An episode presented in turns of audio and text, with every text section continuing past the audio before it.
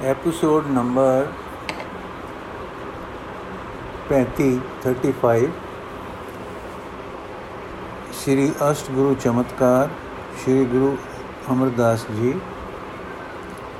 ਪਹਿਲੀ ਸਾਖੀ ਅੱਜ ਹੈ ਜੀ 3 ਨੰਬਰ ਸਾਖੀ ਆਨੰਦ ਸ਼੍ਰੀ ਗੁਰੂ ਅਮਰਦਾਸ ਜੀ ਦੇ ਦੋ ਪੁੱਤਰ ਸਨ ਵੱਡਾ ਮੋਹਨ ਤੇ ਛੋਟਾ ਮੋਰੀ ਮੋਰੀ ਦੇ ਵੱਡੇ ਪੁੱਤਰ ਦਾ ਨਾਂ ਸੀ ਅਰਧਮਲ ਤੇ ਉਸ ਦਾ ਛੋਟਾ ਹੁਣ ਜੋ ਹੋਰ ਜਮਿਆ ਸੀ, ਜਿਸ ਬਾਬਤ ਖਿਆਲ ਸੀ ਕਿ ਸਿੱਧ ਜੋਗੀ ਨੇ ਆ ਜਨਮ ਲਿਆ ਹੈ। ਇਸ ਦੇ ਜਨਮ ਤੇ ਪਰਿਵਾਰ ਵਿੱਚ ਬੜੀ ਖੁਸ਼ੀ ਹੋਈ। ਸਭ ਪਾਸੇ ਵਧਾਈਆਂ ਤੇ ਆਨੰਦ ਆਨੰਦ ਹੋ ਰਹੇ ਸਨ। ਗੁਰੂ ਸਾਹਿਬ ਜੀ ਨੂੰ ਵੀ ਖਬਰ ਤੇ ਵਧਾਈਆਂ ਦਾ ਸੁਨੇਹਾ ਪਹੁੰਚਾ ਤਦ ਆਪਨੇ ਬੱਚੇ ਨੂੰ ਦੇਖਣਾ ਚਾਹਿਆ। ਦੇਖ ਕੇ ਅਸ਼ੀਰਵਾਦ ਦੇ ਕੇ ਬੱਚੇ ਨੂੰ ਅੰਦਰ ਭੇਜ ਦਿੱਤਾ। ਬੱਚੇ ਦਾ ਨਾਮ ਆਨੰਦ ਧਰਿਆ। ਉਸ ਸਮੇਂ ਅਮਿਤਾ ਆਨੰਦ ਪਰਿਵਾਰ ਵਿੱਚ ਦੇਖ ਕੇ, ਵੇਖ ਕੇ ਸਤਿਗੁਰੂ ਜੀ ਨੇ ਇੱਕ ਬਾਣੀ ਰਚੀ, ਜਿਸ ਦਾ ਨਾਮ ਆਨੰਦ ਰੱਖਿਆ। ਇਸ ਬਾਣੀ ਦੇ ਵਿੱਚ ਵਾਹਿਗੁਰੂ ਤੇ ਗੁਰੂ ਦੀ ਪ੍ਰਾਪਤੀ ਦੀਆਂ ਖੁਸ਼ੀਆਂ ਤੇ ਆਨੰਦ ਲਿਖੇ ਹਨ। ਵਾਹਿਗੁਰੂ ਦੇ ਸ਼ਬਦ ਨਾਮ ਦੇ ਸੋਹਲੇ ਗਾਵੇ ਹਨ। ਸਾਰੀ ਬਾਣੀ ਵਿੱਚ ਆਤਮ ਚਾਉ ਦਾ ਸੰਗੀਤ ਭਰਿਆ ਪਿਆ ਹੈ। ਕਈ ਲੋਕ ਖਿਆਲ ਕਰਦੇ ਹਨ ਕਿ ਗੁਰੂ ਜੀ ਨੇ ਇਹ ਬਾਣੀ ਪੋਤਰੇ ਦੇ ਜਨਮ ਤੇ ਉਹ ਸੰਸਾਰਕ ਖੁਸ਼ੀ ਨਮਿਤ ਉਚਾਰੀ ਸੀ। ਪਰ ਬਾਣੀ ਦਾ ਨਫਸੇ ਮਜ਼ਮੂਨ ਇਹ ਦੱਸਦਾ ਹੈ ਕਿ ਗੁਰੂ ਜੀ ਨੇ ਆਪਣੇ ਆਨੰਦ ਵਿੱਚ ਖੁਸ਼ ਹੋ ਰਹੇ ਪਰਿਵਾਰ ਨੂੰ ਆਪਣੀ ਆਤਮ ਖੁਸ਼ੀ ਦਾ ਰੂਪ ਦਿਖਾ ਕੇ ਉਪਦੇਸ਼ ਦਿੱਤਾ ਹੈ ਕਿ ਸੱਚਾ ਆਨੰਦ, ਅਮਰ ਆਨੰਦ ਇਹ ਹੈ ਜੋ ਇਸ ਬਾਣੀ ਵਿੱਚ ਨਿਰੂਪਣ ਹੋਇਆ ਹੈ। ਜਾਪਤਾ ਹੈ ਕਿ ਸ੍ਰੀ ਗੁਰੂ ਜੀ ਨੇ ਆਗਿਆ ਕੀਤੀ ਕਿ ਹਰ ਮੰਗਲਮਈ ਸਮੇਂ ਹਰ ਢੰਗ ਸਵਾਰਥ ਸੁਖ ਪ੍ਰਾਪਤੀ ਖੁਸ਼ੀਆਂ ਦੇ ਸਕਿਆ ਤੇ ਇਸ ਬਾਣੀ ਦਾ ਉਚਾਰਨ ਹੋਇਆ ਕਰੇ। ਤਾਂ ਜੋ ਸਿੱਖ ਸੰਸਾਰਕ ਖੁਸ਼ੀਆਂ ਵੇਲੇ ਉਹਨਾਂ ਖੁਸ਼ੀਆਂ ਵਿੱਚ ਮਦ ਮਤੇ ਨਾ ਹੋ ਜਾਣ। ਉਹਨਾਂ ਨੂੰ ਸੱਚੀ ਤੇ ਆਦਰਸ਼ਕ ਖੁਸ਼ੀ ਦਾ ਉਪਦੇਸ਼ ਉਸ ਵੇਲੇ ਵੀ ਹੁੰਦਾ ਰਹੇ। ਕਿਉਂਕਿ ਗੁਰੂ ਸਾਹਿਬਾਂ ਨੇ ਪ੍ਰਵਾਨ ਗ੍ਰਸਤ ਉਦਾਸ ਮਤ ਤੋਰਿਆ ਸੀ। ਇਸ ਲਈ ਕਿਰਤ ਕਾਰਜ ਗ੍ਰਸਤ ਤੇ ਗ੍ਰਸਤ ਦੀਆਂ ਨਿਸ਼ਪਾਪ ਖੁਸ਼ੀਆਂ ਤੋਂ ਵੀ ਨਹੀਂ ਸੀ ਵਰਜਿਆ। ਪਰ ਹਰ ਸ਼ਾਦੀ ਗਮੀ ਦੇ ਕਾਰਜ ਵਿੱਚ ਉਸ ਸਮੇਂ ਸੰਬੰਧੀ ਆਪ ਬਾਣੀ ਰਚ ਰਚ ਦਿੰਦੇ ਸਨ, ਜੋ ਅਨੰਦ ਸਮੇਂ ਸੰਸਾਰਕ ਆਨੰਦ ਜਾਰੀ ਰਹੇ, ਪਰ ਪਰਮਾਰਥ ਆਨੰਦ ਵੀ ਅੱਖੋਂ ਓਲੇ ਨਾ ਹੋ ਜਾਵੇ। ਇਸੇ ਤਰ੍ਹਾਂ ਗਮੀਣੀਆਂ ਦੇ ਵੇਲੇ ਬਾਣੀ ਰਚ ਰਚ ਦਿੰਦੇ ਸੇ ਗਮ ਵਿੱਚ ਸਿੱਖ ਰੂੜ ਨਾ ਛਾਣ ਨਾ ਸ਼ੁਕਰੀ ਵਿੱਚ ਨਾ ਚਲੇ ਜਾਣ, ਬੇਮੁਖ ਨਾ ਹੋ ਜਾਣ। ਬਾੜੀ ਬਾਣੀ ਪੜਨ ਵਿਰਾਗ ਆਵੇ, ਪਰ ਉਹ ਵਿਰਾਗ ਦੋ ਜਹਾਨ ਛਾਨੀ ਫਾਨੀ ਦਿਖਾ ਕੇ ਵਾਹਿਗੁਰੂ ਵੱਲ ਧਿਆਨ ਜਪੂ ਆਵੇ। ਬਾਣੇ ਮੰਨਣ ਦਾ ਬਲ ਪ੍ਰਾਪਤ ਹੋ ਜਾਵੇ। ਛੰਤ ਗੋੜੀਆਂ ਆਨੰਦ, ਲਾਵਾ ਆਦ ਆਨੰਦ ਦੇ ਸਮਿਆਂ ਲਈ ਅਲਾਣੀਆਂ ਆਦ ਵਿਰਾਗ ਦੇ ਸਮਿਆਂ ਲਈ ਬਖਸ਼ੀਆਂ ਹਨ, ਸਨ। ਆਨੰਦ ਦਾ ਤਾਂ ਹੁਕਮ ਹੈ ਹੋ ਗਿਆ ਕਿ ਸੰਗਤ ਵਿੱਚ ਜਦੋਂ ਆਸਾ ਦੀ ਵਾਰ ਦੇ ਦੀਵਾਨ ਜਾਂ ਹੋਰ ਦੀਵਾਨ ਮਗਰੋਂ ਕੜਾ ਪ੍ਰਸ਼ਾਦ ਭੇਟ ਹੋਵੇ ਤਦ ਆਨੰਦ ਦਾ ਪਾਠ ਹੋ ਕੇ ਭੋਗ ਲੱਗੇ। ਸੋ ਹੁਣ ਤੱਕ ਰਿਵਾਜ ਜਾਰੀ ਹੈ ਕਿ ਸ੍ਰੀ ਗੁਰੂ ਗ੍ਰੰਥ ਸਾਹਿਬ ਜੀ ਦੇ ਭੋਗ ਸਮੇਂ, ਰਾਸ ਦੇ ਪਾਠ ਦੇ ਅੰਤ ਵਿੱਚ ਰਾਜੇ ਦੀ ਗੱਦੀ ਨਿਸ਼ੀਨੀ ਵੇਲੇ, ਕੁੜਮਾਈ ਵੇਲੇ, ਅੰਮ੍ਰਿਤ ਤਿਆਰ ਕਰਨ ਵੇਲੇ, ਸੰਤਾ ਮਹੰਤਾਂ ਦੀ ਗੱਦੀ ਨਿਸ਼ੀਨੀ ਦੇ ਸਮੇਂ, ਵਿਆਹ ਵੇਲੇ ਆਨੰਦ ਦੀਆਂ 6 ਪੌੜੀਆਂ ਦਾ ਪਾਠ ਜ਼ਰੂਰੀ ਹੁੰਦਾ ਹੈ। ਇਥੋਂ ਤਾਈ ਕਿ ਸਿੱਖਾਂ ਦੇ ਵਿਆਹ ਦੀ ਰਸਮ ਨੂੰ ਆਨੰਦ ਮਰਿਆਦਾ ਆਖਦੇ ਹਨ। ਨਾ ਕੇਵਲ ਖੁਸ਼ੀਆਂ ਦੇ ਸਮੇਂ, ਸਗੋਂ ਪ੍ਰਾਣੀ ਦੇ ਚਲਾਣੇ ਸਮੇਂ ਜੋ ਕੀਰਤਨ ਸੋਹਲੇ ਦਾ ਪਾਠ ਹੁੰਦਾ ਹੈ, ਉਸ ਵੇਲੇ ਦਾ ਆਇਆ ਕੜਾ ਪ੍ਰਸ਼ਾਦ, ਫਿਰ ਪ੍ਰਾਣੀ ਦੇ ਨਿਮਿਤ ਦੇ ਭੋਗ, ਸਮੇਂ ਦਹਾਏ ਵਾਲੇ ਦਿਨ ਦਾ ਕੜਾ ਪ੍ਰਸ਼ਾਦ ਵੀ ਆਨੰਦ ਦੇ ਪਾਠ ਨਾਲ ਪ੍ਰਵਾਨ ਹੁੰਦਾ ਹੈ। ਦਸਤਾਰ ਬੰਦੀ ਵੇਲੇ ਵੀ ਆਨੰਦ ਦਾ ਉਚਾਰ ਹੁੰਦਾ ਹੈ। ਗੁਰੂ ਹਰਗੋਬਿੰਦ ਸਾਹਿਬ ਜੀ ਦੇ ਅਵਤਾਰ ਸਮੇਂ ਆਨੰਦ ਦੀ ਬਾਣੀ ਗਾਵੀ ਗਈ ਸੀ, ਜੈਸਾ ਕਿ ਪੰਚਮ ਗੁਰੂ ਜੀ ਫਰਮਾਉਂਦੇ ਹਨ, ਗੁਰਬਾਣੀ ਆਨੰਦ ਗਾਵੇ। ਸ਼੍ਰੀ ਆਨੰਦ ਜੀ, ਜਿਨ੍ਹਾਂ ਦੇ ਉਤਮ ਜਨਮ ਵਾਲੇ ਮਹਾਪੁਰਖ ਹੋਏ ਹਨ। ਸ਼੍ਰੀ ਆਨੰਦ ਜੀ, ਜਿਨ੍ਹਾਂ ਦੇ ਉਤਮ ਜਨਮ ਵਾਲੇ ਮਹਾਪੁਰਖ ਹੋਏ ਸਨ। ਸੂਰਜ ਪ੍ਰਕਾਸ਼ ਵਿੱਚ ਲਿਖਿਆ ਹੈ ਕਿ ਪਿਛਲੇ ਜਨਮ ਇਹ ਜੋਗੀ ਸਨ ਕਿ ਗੁਰੂ ਅਮਰਦਾਸ ਜੀ ਦੇ ਪ੍ਰੇਮੀ ਬਣ ਕੇ ਦੇਹ ਤਿਆਗ, ਪ੍ਰੋਤੇ, ਪੋਤਰੇ ਹੋ ਕੇ ਉਹਨਾਂ ਦੇ ਗ੍ਰਹਿ ਜਨਮ ਲਿਆ ਸਾਨੇ। ਸਾਖੀ ਨੰਬਰ 31 ਬੇਣੀ ਪੰਡਤ। ਬੇਣੀ ਨਾਮੇ ਇੱਕ ਪੰਡਤ ਸੀ, ਉਹ ਵਿਦਿਆ ਵਿੱਚ ਬਹੁਤ ਪ੍ਰਵੀਨ ਸੀ, ਸਭ ਸ਼ਾਸਤਰ ਪੜਿਆ ਸੀ ਨਿਆਂ ਦਾ ਬਹੁਤ ਜਾਣੂ ਹੋਣ ਕਰਕੇ ਬਹਿਸਾਂ ਵਿੱਚ ਵੱਡੇ ਵੱਡੇ ਪੰਡਤਾਂ ਨੂੰ ਹਰਾ ਦਿੰਦਾ ਸੀ। ਹਰ ਚਰਚਾ ਵੇਲੇ ਉਸ ਦੀ ਇਹ ਸ਼ਰਤ ਹੁੰਦੀ ਸੀ ਕਿ ਜੇ ਕੋਈ ਮੇਰੇ ਨਾਲ ਬਹਿਸ ਵਿੱਚ ਹਾਰ ਜਾਵੇ ਉਸ ਦੇ ਪੁਸਤਕ ਮੇਰੇ ਹੋ ਜਾਣਗੇ ਤੇ ਮੈਂ ਹਾਂ ਹਾਂ ਤਾਂ ਸਾਰੇ ਮੇਰੇ ਪੁਸਤਕ ਉਸ ਦੇ ਹੋ ਜਾ ਮੈਂ ਹਾਰਾਂ ਤਾਂ ਸਾਰੇ ਮੇਰੇ ਪੁਸਤਕ ਉਸ ਦੇ ਹੋ ਜਾਣਗੇ। ਇਸ ਤਰ੍ਹਾਂ ਉਸ ਪਾਸ ਪੁਸਤਕ ਵੀ ਬਹੁਤ ਹੋ ਗਏ, ਜੋ ਉਹਨਾਂ ਨੇ ਉਹਨਾਂ ਉਠਾਂ ਤੇ ਗੱਦ, ਗੱਦੀ ਲੱਦੀ ਨਾਲ ਲਈ ਫਿਰਦਾ ਸੀ। ਇਹ ਕਹਿਣ ਰਹਿਣ ਇਹ ਰਹਿਣ ਵਾਲਾ ਤਾਂ ਚੂਣੀਆਂ ਦਾ ਸੀ, ਜੋ ਲਾਹੌਰ ਜ਼ਿਲ੍ਹੇ ਦੀ ਤਹਿਸੀਲ ਹੈ, ਪਰ ਇਹ ਦਿਗ ਵਿਜੇ ਕਰਦਾ ਆਪਣੇ ਦੇਸ਼ ਤੋਂ ਦੂਰ ਨਿਕਲ ਗਿਆ ਸੀ। ਹੁਣ ਕਾਸ਼ੀ ਆਦ ਥਾਈ ਵਿਚਰਦਾ ਵਾਪਸ ਪੰਜਾਬ ਆਇਆ ਰਾਹ ਵਿੱਚ ਗੁਰੂ ਅਮਰਦਾਸ ਜੀ ਦੀ ਮਹਿਮਾ ਸੁਣਦਾ ਆਇਆ। ਗੋਇੰਦਵਾਲੋਂ ਲੰਘਣਾ ਹੀ ਸੀ, ਸੋ ਇਸ ਨੇ ਸ਼ਹਿਰ ਵਿੱਚ ਡੇਰਾ ਕੀਤਾ ਤੇ ਇੱਥੇ ਵੀ ਲੋਕਾਂ ਤੋਂ ਗੁਰੂ ਯਸ ਸੁਣਿਆ। ਇਸ ਨੇ ਸਲਾਹ ਕੀਤੀ ਸੀ ਕਿ ਦਰਸ਼ਨ ਕਰਾਂ, ਪਰ ਇਹ ਇਸ ਨੂੰ ਪਤਾ ਲੱਗ ਗਿਆ ਸੀ ਕਿ ਉਹ ਚਰਚਾਵਾਦਾਂ ਵਿੱਚ ਨਹੀਂ ਪੈਂਦੇ। ਯਥਾਰਥ ਉਪਦੇਸ਼ ਕਰਾ ਦਿੰਦੇ ਹਨ ਕਿ ਆਪਣੀ ਕੋਈ ਕਰਨੀ ਵਿੱਚੋਂ ਕਿਣਕਾ ਦਾਨ ਕਰਦੇ ਹਨ, ਜੋ ਚੰਗੇ ਚੰਗੇ ਸਿਆਣੇ ਤਸੱਲੀ ਪਾ ਜਾਂਦੇ ਹਨ। ਸਾਹਿਬ ਇੱਕ ਦਿਨ ਬਾਵਲੀ ਦੇ ਬਾਹਰ ਦੀਵਾਨ ਵਿੱਚ ਬੈਠੇ ਸਨ ਕਿ ਇੱਕ ਪੰਡਤ ਉੱਥੇ ਆ ਗਿਆ। ਦਰਸ਼ਨ ਕਰਦੇ ਹੀ ਇਹ ਮਹੱਤਾ ਦਾ ਪ੍ਰਭਾਵ ਛਾਇਆ, ਆਪ ਮੁਹਾਰਾ ਸਿਰ ਝੁਕ ਗਿਆ। ਸਤਗੁਰੂ ਜੀ ਨੇ ਆਦਰ ਨਾਲ ਪਾਸ ਬਿਠਾ ਲਿਆ। ਕੁਝ ਹਾਲ ਇਸ ਦੇ, ਇਸ ਨੇ ਸੁਣੇ। ਸਨ ਕੁਝ ਹੁਣ ਬੈਠਾ ਦੇਖਦਾ ਤੇ ਗੁਰੂ ਜੀ ਦੇ ਬਚਨ ਸੁਣਦਾ ਰਿਹਾ। ਇਸ ਦਾ ਨਿਸੰਗ ਮਨ ਕਦੇ ਸੰਗ ਜਾਂਦਾ, ਕਦੇ ਬੋਲਣ ਨੂੰ ਉਮਲ ਪੈਂਦਾ। ਅੰਤ ਨਾ ਰਿਹਾ ਨਾ ਰਿਹਾ ਗਿਆ ਤਾਂ ਬੋਲ ਹੀ ਪਿਆ। ਆਖਣ ਲੱਗਾ, ਯਦ ਆਪ ਦੀ ਆਗੇ ਹੋਵੇ ਤਾਂ ਇੱਕ ਬਾਤ ਪੁੱਛ ਲਵਾਂ। ਸਤਿਗੁਰੂ ਜੀ ਨੇ ਫਰਮਾਇਆ, ਪੁੱਛੋ ਪੰਡਤ ਜੀ, ਬੇਣੀ ਆਪ ਦੀ ਸੰਪਰਦਾ ਦੇ ਲੋਕ ਤਪ ਤੀਰਤ ਬ੍ਰਤ, ਦਾਨ, ਮੂਰਤੀ ਪੂਜਾ ਨਹੀਂ ਕਰਦੇ ਤੇ ਨਾ ਹੀ ਯਗ, ਨਾ ਹੀ ਖਟ ਕਰਮਾਂ ਵਿੱਚ ਪ੍ਰਵਿਰਤੀ ਰੱਖਦੇ ਹਨ। ਪਰ ਇਹਨਾਂ ਜਾਂ ਐਸ, ਐਸੇ ਹੋਰ ਕਰਮਾਂ ਨੂੰ ਕੀਤੇ ਬਿਨਾ ਲਿਖਿਆ ਹੈ ਕਿ ਮਨ ਸੁਧ ਨਹੀਂ ਹੁੰਦਾ ਹੈ। ਤੇ ਨਾ ਹੀ ਗਤੀ ਲੱਭਦੀ ਹੈ। ਗੁਰੂ ਜੀ ਪੰਡਿਤ ਜੀ, ਪਹਿਲਾ ਮਨ ਦਾ ਤਾਂ ਪਤਾ ਦਿਓ ਕਿ ਇਹ ਇਨਸਾਨ ਦਾ ਮਨ ਗ੍ਰਸਤੀ ਹੈ ਕਿ ਉਦਾਸੀ, ਕਿ ਇਹ ਮਨ ਵਰਨਾਸ਼ਰਮ ਕੈਦ ਵਿੱਚ ਬੱਧਾ ਹੈ ਕਿ ਨਿਰਲੇਪ ਹੈ ਵਰਨਾਸ਼ਰਮ ਧਰਮ ਤੋਂ। ਹਾਂ, ਇਹ ਮਨ ਨਾਸ ਹੋਣ ਵਾਲਾ ਹੈ ਕਿ ਅਵਿਨਾਸ਼ ਹੈ ਤੇ ਸਦਾ ਰਹਿਣੇ ਵਾਲਾ ਹੈ। ਇਹ ਮਨ ਚੰਚਲ ਹੈ ਕਿ ਵਿਰਾਗਵਾਨ ਹੈ। ਜੋ ਇਹ ਮਨ ਸੁਧ ਹੈ ਤਾਂ ਇਸ ਨੂੰ ਮਮਤਾ ਕਿੱਥੋਂ ਲੱਗ ਗਈ? ਇਹ ਪੰਡਿਤ, ਪਹਿਲਾਂ ਇਸ ਮਨ ਦਾ ਵਿਚਾਰ ਕਰੋ। ਇਸ ਨੂੰ ਸਮਝੇ ਬਿਨਾ ਹੋਰ ਪਠਨ ਪਾਠਨ ਦਾ ਕੀ ਲਾਭ?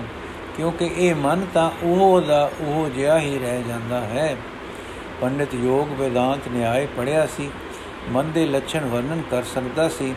ਪਰ ਉਹ ਸਮਝ ਗਿਆ ਕਿ ਗੁਰੂ ਜੀ ਮੇਰੇ ਕੀਤੇ ਲੱਛਣ ਸੁਣ ਕੇ ਆਪਣੇ ਕੋਈ ਨਵੇਂ ਲੱਛਣ ਦੱਸ ਕੇ ਮੈਨੂੰ ਜਿੱਤਣ ਦੇ ਆਹਰ ਵਿੱਚ ਨਹੀਂ ਹਨ।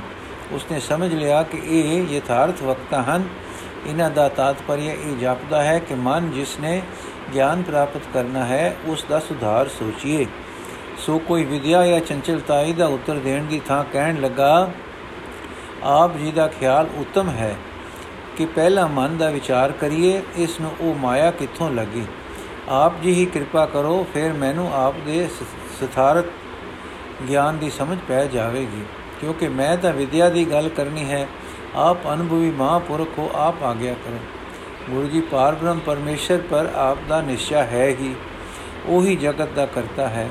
हे ਪੰਡਤ, ਇਹ ਸ੍ਰਿਸ਼ਟੀ ਉਸ ਦੇ ਹੁਕਮ ਕਰਕੇ ਰਚੀ ਗਈ ਹੈ। ਹੁਕਮ ਉਸ ਦਾ ਉਸੇ ਦਾ ਰੂਪ ਹੈ, ਉਹ ਆਪ ਅਕਤ ਹੈ, ਹੁਕਮ ਵੀ ਉਵੇਂ ਅਕਤ ਹੈ। ਹੁਕਮ ਨਾ ਕਹਿਆ ਜਾਈ, ਹੁਕਮ ਕੋਈ ਵਿਕਾਰ ਨਹੀਂ, ਸੋ ਜਦ ਸ੍ਰਿਸ਼ਟੀ ਵਿੱਚ ਸਜੀਵ ਲੋਕ ਰਚੇ ਮਨ ਦਿੱਤਾ ਤਾਂ ਮਨ ਨੂੰ ਬਾਹਰ ਮੁਖੀ ਰੋ ਦਿੱਤਾ, ਜੋ ਉਹ ਸਰੀਰ ਨੂੰ ਪਾਲੇ, ਰੱਖਿਆ ਕਰੇ ਤੇ ਆਪਣੇ ਵਰਗੇ ਹੋਰ ਸਰੀਰ ਉਪਾਵੇ। ਇਹੋ ਮਨ ਸਰੀਰ ਦੀ ਰੱਖਿਆ ਪਾਲਣਾ ਦੇ ਬਾਹਰ ਮੁਖੀ ਕੰਮ ਵਿੱਚ ਲਗਾ। ਇਹ ਮਾਇਆ ਮਮਤਾ ਲਾਈ, ਜੋ ਲਾਈ ਜੈ, ਜੋ ਇਹ ਨਾ ਲਾਈ ਜਾਂਦੀ ਤਾਂ ਇਹ ਆਪਣੀ ਪਾਲਣਾ, ਰੱਖਿਆ ਆਦ ਕੁਝ ਵੀ ਨਾ ਕਰ ਸਕਦਾ। ਸੋ ਜਦ ਇਹ ਗੱਲ ਸਮਝ ਲਓ ਕਿ ਸ੍ਰਿਸ਼ਟੀ ਕਰਤਾਰ ਨੇ ਪਾਈ ਮਾਨੋ, ਇੱਕ ਖੇਲ ਰਚਾਇਆ ਹੈ। ਉਸ ਵਿੱਚ ਜੀਵ ਰਚੇ, ਜੀਵਾਂ ਨੂੰ ਆਪਣੀ ਰੱਖਿਆ, ਪਾਲਣਾ ਲਈ ਮਨ ਦੇ ਅੰਮ੍ਰਿਤ, ਮਨ ਦੇ ਆਸ਼ਰਿਤ ਕੀਤੇ, ਮਨ ਨੂੰ ਮਾਇਆ, ਮਮਤਾ ਆਪੇ ਲੱਗ ਗਈ। ਹੁਣ ਬਹੁਤੀ ਖੋਜ ਪੜਤਾਲ ਦੀ ਕੀ ਲੋੜ ਹੈ? ਜਿਸ ਨੇ ਰਚਿਆ ਤੇ ਮਾਇਆ ਲਾਈ, ਉਸ ਨਾਲੋਂ ਟੁੱਟਣਾ ਨਹੀਂ ਚਾਹੀਏ। ਉਸ ਨਾਲ ਲੱਗੇ ਰਹੀਏ, ਸਰੀਰ ਦੀ ਪਾਲਣਾ ਰੱਖਿਆ ਕਰੀਏ, ਪਰ ਆਪਣੇ ਰਚਨਹਾਰ ਨੂੰ ਨਾ ਵਿਸਾਰੀਏ। ਯਾਦ ਦੁਆਰਾ ਉਸ ਨਾਲ ਲੱਗੇ ਰਹੀਏ ਜਦ ਅਸੀਂ ਉਸ ਦੇ ਵਿਛੜੀਏ ਉਸ ਤੋਂ ਵਿਛੁੜੀਏ ਨਾ, ਤਾਂ ਸੋਚੋ ਪੰਡਤ ਜੀ, ਉਸ ਕੁਸ਼ਲ ਸਰੂਪ ਨਾਲ ਲੱਗੇ ਰਹਿਣਾ ਕੁਸ਼ਲਤਾ ਹੈ ਕਿ ਨਹੀਂ? ਮਨ ਨੂੰ ਉਸ ਤੋਂ ਵਿਛੋੜੇ, ਵਿਛੋੜ ਕੇ ਹੋਰਨਾਂ ਵਿੱਚ ਫਸਾ ਦੇਣਾ ਆਪੇ ਕੁਸ਼ਲਤਾ ਤੋਂ ਦੂਰ ਹੋ ਜਾਣਾ ਹੈ ਕਿ ਨਹੀਂ? ਫਿਰ ਸੋਚੋ, ਜਗਤ ਤ੍ਰੈ ਗੁਣਾ ਵਿੱਚ ਰਚਿਆ ਗਿਆ, ਦਸਿੰਦਾ ਹੈ। ਤ੍ਰੈ ਗੁਣਾ ਦੀ ਪੰਡ ਜੋ ਲਾ ਲਵੇ ਉਸ ਨੂੰ ਉਹਨੂੰ ਕਲਿਆਣ ਪ੍ਰਾਪਤ ਹੋਸੀ ਕਿ ਨਾ? ਤ੍ਰੈ ਗੁਣਾ ਦੀ ਪੰਡ ਇਹ ਉਤਰਦੀ ਹੈ ਕਿ ਜੀਵ ਦਿਨ ਰਾਤ ਉਸ ਕਰਤਾਰ ਨਾਲ ਲੱਗਾ ਰਹੇ। ਲੱਗਾ ਰਹੇ ਐਉਂ ਕਿ ਉਸ ਦਾ ਨਾਮ ਸਿਮਰਨ ਕਰੇ। ਇਹ ਨਾਮ ਗੁਰੂ ਤੋਂ ਲਵੇ, ਗੁਰੂ ਅੱਗੇ ਹਉਮੈ ਅਰਪਣ ਕਰੇ। ਹਾਂ, ਆਪਣਾ ਹੰਕਾਰ ਉਸ ਦੀ ਨਜ਼ਰ ਕਰ ਦੇਵੇ। ਉਸ ਨਾਮ ਸਿਮਰਨ ਤੇ ਗੁਰੂ ਕਿਰਪਾ ਦੁਆਰਾ ਉਹ ਅੰਦਰੋਂ ਜਗਤ ਤੋਂ ਅਲੱਗ ਰਹੇਗਾ। ਇਹ ਨਿਰਵਾਣ ਹੋਇਆ ਕਿ ਨਹੀਂ? ਸੋ ਛੋਚੋ ਪੰਡਤ ਜੀ ਤ੍ਰਿਆ ਗੁਣਾ ਤੋਂ ਅਤੀਤ ਹੋਣਾ ਨਿਰਵਾਣ ਪਦ ਹੈ ਨਾ, ਇਹੋ ਦਰਗਾਹ ਦੀ ਪ੍ਰਵਾਨਗੀ ਹੈ। ਐਸੇ ਪੰਡਿਤ ਦਾ ਧਰਮ ਫਿਰ ਹਉ ਵਿੱਚ ਭਰ ਕੇ ਬਾਦ ਵਖਾਣਨੇ ਨਹੀਂ, ਪਰ ਇਹ ਕਿ ਸਭਨਾ ਵਿੱਚ ਵਿਆਪਕ ਇੱਕ ਪ੍ਰਭੂ ਆਪਣੇ ਅਨੁਭਵ ਵਿੱਚ ਰੱਖੇ ਉਸ ਨੂੰ ਪਰਿਪੂਰਨ ਵੇਖੇ, ਫਿਰ ਸਭ ਲੋਕਾਂ ਵਿੱਚ ਉਹ ਇੱਕੋ ਹੀ ਇੱਕੋ ਦੀ ਦੁਆਈ ਦੇਵੇ ਕਿ ਉਹ ਤੁਹਾਡੇ ਅੰਦਰ ਹੈ। ਲੋਕੋ ਉਸ ਦੀ ਸ਼ਰਨ ਲਓ। ਜੇ ਸ਼ਰਨ ਲੱਗੋਗੇ, ਲਓਗੇ ਤਾਂ ਉਸ ਦੀ ਅਨੁਗ੍ਰਹਿ ਉਤਰੇਗੀ। ਉਹ ਸਾਰੇ ਅਵਗੁਣ ਬਖਸ਼ੇਗਾ ਤੇ ਆਪਣੇ ਨਾਲ ਮੇਲ ਲਏਗਾ। ਉਸ ਦੀ ਸ਼ਰਨ ਪਿਆ ਉਧਾਰਾ, ਨਫਾ ਨਹੀਂ, ਨਕਦੇ, ਨਕਦੀ ਨਫਾ ਹੋਵੇਗਾ। ਇੱਥੇ ਠੰਡ ਪੈ ਜਾਏਗੀ, ਦਿਲ ਸੁਖੀ ਹੋ ਜਾਏਗਾ, ਅੱਗੇ ਜਾ ਕੇ ਸੁਖ ਵਿੱਚ ਟਿਕਾਓ ਪ੍ਰਾਪਤ ਹੋਵੇਗਾ। ਸੋ ਪੰਡਤ ਜੀ, ਪੰਡਤ ਉਹੀ ਹੈ ਜੋ ਦਿਨ ਰਾਤ ਹਰੀ ਦੇ ਗੁਣ ਗਾਵੇ, ਖਟ ਕਰਮ ਤੇ ਯਗ ਤਪ, ਤੀਰਥਾਟਨ ਆਦਿ ਫੇਰ ਕੀ ਲੋੜ ਹੈ? ਮੁਕਤ ਉਹੀ ਹੈ ਜੋ ਸ਼ਰਨਾਗਤ ਹੈ ਤੇ ਜਿਸ ਪਰ ਕਿਰਪਾ ਹੋ ਗਈ ਹੈ। ਇਹ ਸਿੱਧਾ ਰਾਹ ਹੈ, ਪਿਗਮ ਵਿਹੰਗਮ ਮਾਰਗ ਹੈ।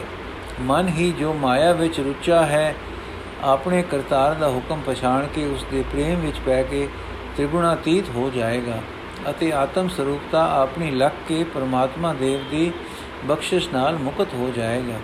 ਕੀੜੀ ਦੇ ਰਸਤੇ ਕੀੜੀ ਤੋਰ ਤੁਰਨੇ ਦੀ ਕੀ ਲੋੜ ਹੈ? ਪੰਡਿਤ ਧਿਆਨ ਬਨ ਕੇ ਸੁਣਦਾ ਰਿਹਾ। ਪੰਡਿਤ ਧਿਆਨ ਬਨ ਕੇ ਸੁਣਦਾ ਰਿਹਾ ਸੀ। ਅੱਜ ਤੱਕ ਹੰਕਾਰ ਵਿੱਚ ਵਰਤਿਆ ਸੀ। ਅੱਜ ਨਿਰਹੰਕਾਰ ਹੋ ਕੇ ਯਥਾਰਥ ਬਚਨ ਸੁਣੇ ਤੇ ਕਲਿਆਣ ਦਾ ਸਹਿਜ ਤੇ ਸਿੱਧਾ ਰਾਹ ਰਚ ਰਾਹ ਸਿੱਧਾ ਰਾਹ ਸੱਚੇ ਗੁਰੂ ਤੋਂ, ਦਰਗਾਹ ਦੇ ਬਸ਼ੀਟ ਤੋਂ ਸੁਣਿਆ। ਨਾ ਕੇਵਲ ਸੁਣਿਆ, ਉਸ ਦਾਤੇ ਦੀ ਮਿਹਰ ਤੇ ਇਸ ਤੇ ਰਸ ਛੂ ਪ੍ਰਾਪਤ ਹੋਈ। ਇੱਕ ਰਸ ਭਰੀ ਜਰਨਾੜ ਛਿੜੀ। ਤੇ ਚਰਨੀ ਪੈ ਗਿਆ। ਭਾਈ ਸੰਤੋਖ ਸਿੰਘ ਜੀ ਲਿਖਦੇ ਹਨ, ਕਿਰਪਾ ਦ੍ਰਿਸ਼ਟ ਪੁਨ ਗੁਰ ਨੇ ਕੀਨਸ ਅੰਤਰ ਬ੍ਰਿਤੀ ਹੋਏ ਸੁਖ ਚੀਨਸ। ਜਨਮ ਜਨਮ ਕੋ ਸੁਪਤ ਜਗਾਇਓ। ਨਿਜ ਸਰੂਪ ਆਤਮ ਪ੍ਰਗਟਾਇਓ ਬੈਠੇ ਲਗੀ ਸਮਾਧਿ ਅਡੋਲੇ। ਕਿਤਕ ਦੇਰ ਮੈਂ ਲੋਚਨ ਖੋਲੇ। ਦੇਖ ਅਵਸਥਾ ਗੁਰੂ ਸਰਾਇਓ, ਪੰਡਤ ਭੈ ਧਨ ਦੁਖ ਲਾਇਓ। ਤਬ ਬੇਣੀ ਮਨ ਆਨੰਦ ਪਾਵਾ, ਸਤਗੁਰ ਸੁਜਸ ਅਨਿਕ ਵਿਧ ਗਾਵਾ। ਭਗਤ ਹੇਤ ਅਵਤਾਰ ਗੁਸਾਈ ਮੈਂ ਮਾ ਤੁਮਰੀ ਤੁਮ ਬਨ ਆਈ ਕੇਤਿਨ ਕੇਤਿਕ ਦਿਨ ਸਤਗੁਰ ਕੇ ਪਾਸ ਰਹਿਓ ਪ੍ਰੀਤ ਹਰ ਤਜ ਸਭ ਆਸ ਜੋ ਉਪਦੇਸ਼ ਇਸ ਪੰਡਤ ਪ੍ਰਥਾਏ ਹੋਇਆ ਉਹ ਮਲਾਰ ਰਾਗ ਵਿੱਚ ਸ਼੍ਰੀ ਗੁਰੂ ਜੀ ਨੇ ਉਚਾਰੇ ਹੈ ਯਥਾ ਮਲਾਰ ਮਹਲਾ ਤੀਜਾ ਘਰ ਦੂਜਾ ਕਿ ਓੰਕਾਰ ਸਬਦ ਪ੍ਰਸਾਦ ਇਹ ਮਨ ਗਿਰਹੀ ਕੇ ਮਨ ਉਦਾਸੀ ਕਿ ਇਹ ਮਨ ਔਰਨ ਸਦਾ ਵਿਨਾਸੀ, ਕਿ ਇਹ ਮਨ ਚੰਚਲ, ਕਿ ਇਹ ਮਨ ਬੈਰਾਗੀ। ਇਸ ਮਨ ਕੋ ਮਮਤਾ ਕਿਥੋਂ ਲਾਗੀ? ਪੰਡਤ ਇਸ ਮਨ ਕਾ ਕਰੋ ਵਿਚਾਰ, ਅਵਰ ਕੇ ਬੋਤਾ ਪੜੇ ਉਠਾਵੇ ਭਾਰ ਰਹਾਉ। ਮਾਇਆ ਮਮਤੇ ਕਰਤੈ ਲਾਈ, ਇਹ ਹੁਕਮ ਕਰ ਸਿਸ਼ਟ ਉਪਾਈ। ਗੁਰ ਪ੍ਰਸਾਦੀ ਬੂਝੋ ਭਾਈ, ਸਦਾ ਰੋ ਹਰ ਕੀ ਸਰਣਾਈ ਸੋ ਪੰਡਿਤ ਜੋ ਤਿਹਾ ਗੁਣਾ ਕੀ ਪੰਡ ਉਤਾਰੈ? ਅੰਦਿਨ ਏਕੋ ਨਾਮ ਵਖਾਣੈ। ਸਤਗੁਰ ਕੀਓ ਦਿਖਿਆ ਲੈ? ਸਤਗੁਰ ਆਗੇ ਸੀਸ ਧਰੇ। ਸਦਾ ਅਲਗ ਰਹੇ ਨਿਰਵਾਣ ਸੋ ਪੰਡਿਤ ਦਰਗਹਿ ਪਰਵਾਨ ਸਭਨਾ ਮੈਂ ਏਕੋ ਏਕ ਵਖਾਣੈ। ਜਾਂ ਏਕੋ ਵੇਖੈ ਤਾ ਏਕੋ ਜਾਣੈ। ਜਾਂ ਕੋ ਬਖਸ਼ੈ ਮੇਲੇ ਸੋਏ। ਐਥੇ ਉਥੇ ਸਦਾ ਸੁਖ ਹੋਏ। ਕਹਿਤ ਨਾਨਕ ਕਵਨ ਵਿਦ ਕਰੇ ਕਿਆ ਕੋਏ ਸੋਈ ਮੁਕਤ ਜਾ ਕੋ ਕਿਰਪਾ ਹੋਏ। ਅੰਦਿਨ ਹਰ ਗੁਣ ਗਾਵੇ ਸੋਏ। ਸ਼ਾਸਤਰ ਵੇਦ ਕੀ ਫਿਰ ਕੂਕ ਨ ਹੋਏ। ਸੂਚਨਾ। ਉਸ ਸਮੇਂ ਸ਼ਾਹੀ ਸੜਕ ਗੋਇੰਦਵਾਲ ਤੋਂ ਲੰਘਦੀ ਸੀ। ਇੱਕ ਵੇਰ ਅਕਬਰ ਪਾਤਸ਼ਾਹ ਦਾ ਪੜਾ ਗੋਇੰਦਵਾਲ ਪਿਆ। ਉਹ ਗੁਰੂ ਦਰਸ਼ਨਾਂ ਲਈ ਠਹਿਰਿਆ ਸੀ। ਉਸਨੇ ਜਿੱਠਾ ਕਿ ਲੰਗਰ ਖੁੱਲਾ ਚੱਲਦਾ ਹੈ, ਜਾਤ ਮਜਬ ਵੇਖ ਦਾ ਵਖੇਵਾ ਨਹੀਂ, ਗੁਰੂ ਜੀ ਆਪ ਅਲੂਣਾ ਉਗਰਾ ਛਕਦੇ ਹਨ। ਪਰ ਲੰਗਰ ਵਿੱਚ ਨਾਨਾ ਪ੍ਰਕਾਰ ਦੇ ਭੋਜਨ ਬਣਦੇ ਤੇ ਛਕਣ ਵਾਲਿਆਂ ਨੂੰ ਮਿਲਦੇ ਹਨ। ਇਹ ਗੱਲਾਂ ਉਸ ਦੇ ਮਨ ਭਾਉਂਦੀਆਂ ਸਨ। ਜਦ ਮਿਲਿਆ ਬਚਨ ਬਿਲਾਸ ਕੀਤੇ ਤਾਂ ਹੋਰ ਪ੍ਰਭਾਵਿਤ ਹੋਇਆ। ਪਹਿਲੋਂ ਵੀ ਮਹਿਮਾ ਸੁਣ ਚੁੱਕਾ ਚੁੱਕਾ ਹੋਇਆ ਸੀ। ਇਹ ਸੁਣ ਕੇ ਸਤਿਗੁਰੂ ਜੀ ਆਪ ਮੇਰਾ ਅਲੂਣਾ ਉਗਰਾ ਛਕਦੇ ਹਨ। ਤਾਂ ਉਸ ਦੀ ਇੱਛਾ ਇਸ ਦਾ ਸਵਾਦ ਚਖਣੇ ਦੀ ਹੋਈ। ਇਹ ਇੱਛਾ ਪ੍ਰਗਟ ਹੋਣ ਤੇ ਸ੍ਰੀ ਗੁਰੂ ਜੀ ਨੇ ਉਗਰਾ ਬਣਵਾ ਕੇ ਘਲ ਦਿੱਤਾ, ਜਿਸ ਨੂੰ ਖਾ ਕੇ ਅਕਬਰ ਆਪ ਤੇ ਉਸ ਦੇ ਉਮਰਾ ਬੜੇ ਪ੍ਰਸੰਨ ਹੋਏ। ਸਾਰੇ ਹਾਲ ਵਿਚਾਰ ਕੇ ਅਕਬਰ ਵੱਲੋਂ ਸਾਡੇ 12 ਪਿੰਡ ਲੰਗਰ ਲਈ ਅਰਪਣ ਹੋਏ। ਜਿਨ੍ਹਾਂ ਨੂੰ ਲੈਣੋਂ ਗੁਰੂ ਜੀ ਨੇ ਇਨਕਾਰ ਕੀਤਾ, ਜੈਸਾ ਕਿ ਕਵੀ ਜੀ ਲਿਖਦੇ ਹਨ ਕਿ ਗੁਰੂ ਜੀ ਨੇ ਪਿੰਡ ਮਿਲਣੇ ਪਰ ਬਚਨ ਕੀਤਾ, ਗ੍ਰਾਮ ਆਦ ਇਹ ਤੁਮਕੋ ਬਨੈ ਹੈ ਸਭ ਹਰਕ ਸ਼ੋਕ ਕੈ ਸਨੈ ਹਮ ਸਾਧੂ ਬ੍ਰਿਤ ਕਰਨ ਸਮਾਨ, ਕੌਣ ਸੰਭਾਰੇ ਕਾਜ ਮਹਾਨ? ਜਿਤੋ ਆਹਾਰ ਇੱਕ ਦਿਨ ਹੋਏ, ਦਰੇ ਆਨ ਪੂਜਾ ਜੇ ਕੋਈ ਤੀਤੋ ਲੇਤ ਨਵਾ ਧੋਲੇ ਸੰਗਤ ਭੋਜਨ ਸਰਬ ਅਚੇ। ਪਰ ਪਿਛੋਂ ਉਮਰਾਵਾਂ ਦੇ ਬਹੁਤ ਕਹਿਣ ਸੁਣਨ ਤੇ ਕਿ ਪਾਸ਼ਾ ਦੀ ਦਿੱਤੀ ਦਾ ਇਨਕਾਰ ਕਰਨਾ ਠੀਕ ਨਹੀਂ, ਤੇ ਨਿਕਟ ਵਰਤਿਆਂ ਦੀ ਵਿਚਾਰ ਤੇ ਇੱਕ ਨਾ ਇਹਨਾਂ ਪਿੰਡਾਂ ਦਾ ਪਟਾ ਸ਼੍ਰੀ ਰਾਮਦਾਸ ਜੀ ਦੇ ਨਾਮ ਤੇ ਕਰਵਾ ਦਿੱਤਾ ਗਿਆ ਤਵਾਰੀ ਖਾਲਸਾ ਵਿੱਚ ਲਿਖਿਆ ਹੈ ਕਿ ਪਾਤਸ਼ਾਹ ਨੇ ਗੁਰੂ ਜੀ ਦੇ ਨਾ ਕਰਨ ਪਰ ਇਹ ਕਹਿ ਕੇ ਕਿ ਆਪ ਜੀ ਨਾ ਲਓ ਤਾਂ ਅਸੀਂ ਆਪ ਦੀ ਬੇਟੀ ਨੂੰ ਆਪਣੀ ਬੇਟੀ ਸਮਝ ਕੇ ਦਿੰਦੇ ਹਾਂ ਪਟਾ ਲਿਖ ਦਿੱਤਾ ਸੂਰਜ ਪ੍ਰਕਾਸ਼ ਤੋਂ ਭਾਵ ਇਹ ਨਿਕਲਦਾ ਹੈ ਕਿ ਪਿੰਡ ਗੁਰੂ ਰਾਮਦਾਸ ਜੀ ਦੇ ਨਾਮ ਤੇ ਹੋਗੇ ਕਿਉਂਕਿ ਜਦ ਪਿੰਡਾਂ ਦੇ ਰਾਹ ਆਉਂਦੇ ਸਨ ਤਾਂ ਸ੍ਰੀ ਗੁਰੂ ਜੀ ਉਹਨਾਂ ਨੂੰ ਸ੍ਰੀ ਰਾਮਦਾਸ ਜੀ ਦੇ سپرد ਕਰਦੇ ਹਨ ਯਥਾ ਸ੍ਰੀ ਗੁਰੂ ਸਗਰੀ ਸਭਾ ਲਗਾਏ, ਰਾਮਦਾਸ ਨਿਜ ਪਾਸ ਬੁਲਾਏ। ਇਨਕੋ ਸਭੀ ਵੇਖ ਦਿਵਾਈ, ਨਰ ਬ੍ਰਾਹਮਣ ਕੀ ਬਾਹ ਗਹਾਈ ਸੁਨਤ ਸਬਨ ਕੇ ਖਬਾਕ ਬਖਾਨਾ, ਮਾਲਕ ਤੁਮਰੋ ਇਹੀ ਮਹਾਨਾ। ਕਹਿ ਇਸ ਕੀ ਸੰਤਤ ਸਭ ਹੋਏ ਕਹਿ ਇਸ ਦੇ ਸਿਖ ਤੋਂ ਪਤ ਜੋਏ। ਇਮ ਕਹਿ ਸਭ ਕੇ ਦੇ ਦਸਤਾਰ ਵਿਦਾ ਕਰੇ ਨਰ ਗ੍ਰਾਮ ਉਦਾਰ। ਪਿਛਲੇ ਵਾਕਿਆ ਤੋਂ ਵੀ ਪਤਾ ਚੱਲਦਾ ਹੈ ਕਿ ਮੁਗਲ ਪਾਤਸ਼ਾਹ ਜਦ ਕਦੇ ਕੋਈ ਗੱਲ ਹੋਈ ਤਾਂ ਗੁਰੂ ਘਰ ਨੂੰ ਰਾਮਦਾਸ ਕੇ ਕਰਕੇ ਗੱਲ ਕਰਿਆ ਕਰਦਾ, ਕਰਦੇ ਸਨ। ਇਸ ਤੋਂ ਵੀ ਸੰਭਾਵਨਾ ਇਹ ਹੈ, ਹੁੰਦੀ ਹੈ ਕਿ ਪਿੰਡ ਸ਼੍ਰੀ ਰਾਮਦਾਸ ਜੀ ਦੇ ਨਾਮ ਤੇ ਹੀ ਲਿਖੇ ਗਏ ਹਨ, ਲਿਖੇ ਗਏ ਸਨ। ਵਾਹਿਗੁਰੂ ਜੀ ਕਾ ਖਾਲਸਾ, ਵਾਹਿਗੁਰੂ ਜੀ ਕੀ ਫਤਿਹ। ਬਾਕੀ ਦੀ ਸਾਖੀਆਂ ਕੱਲ ਪੜਾਂਗੇ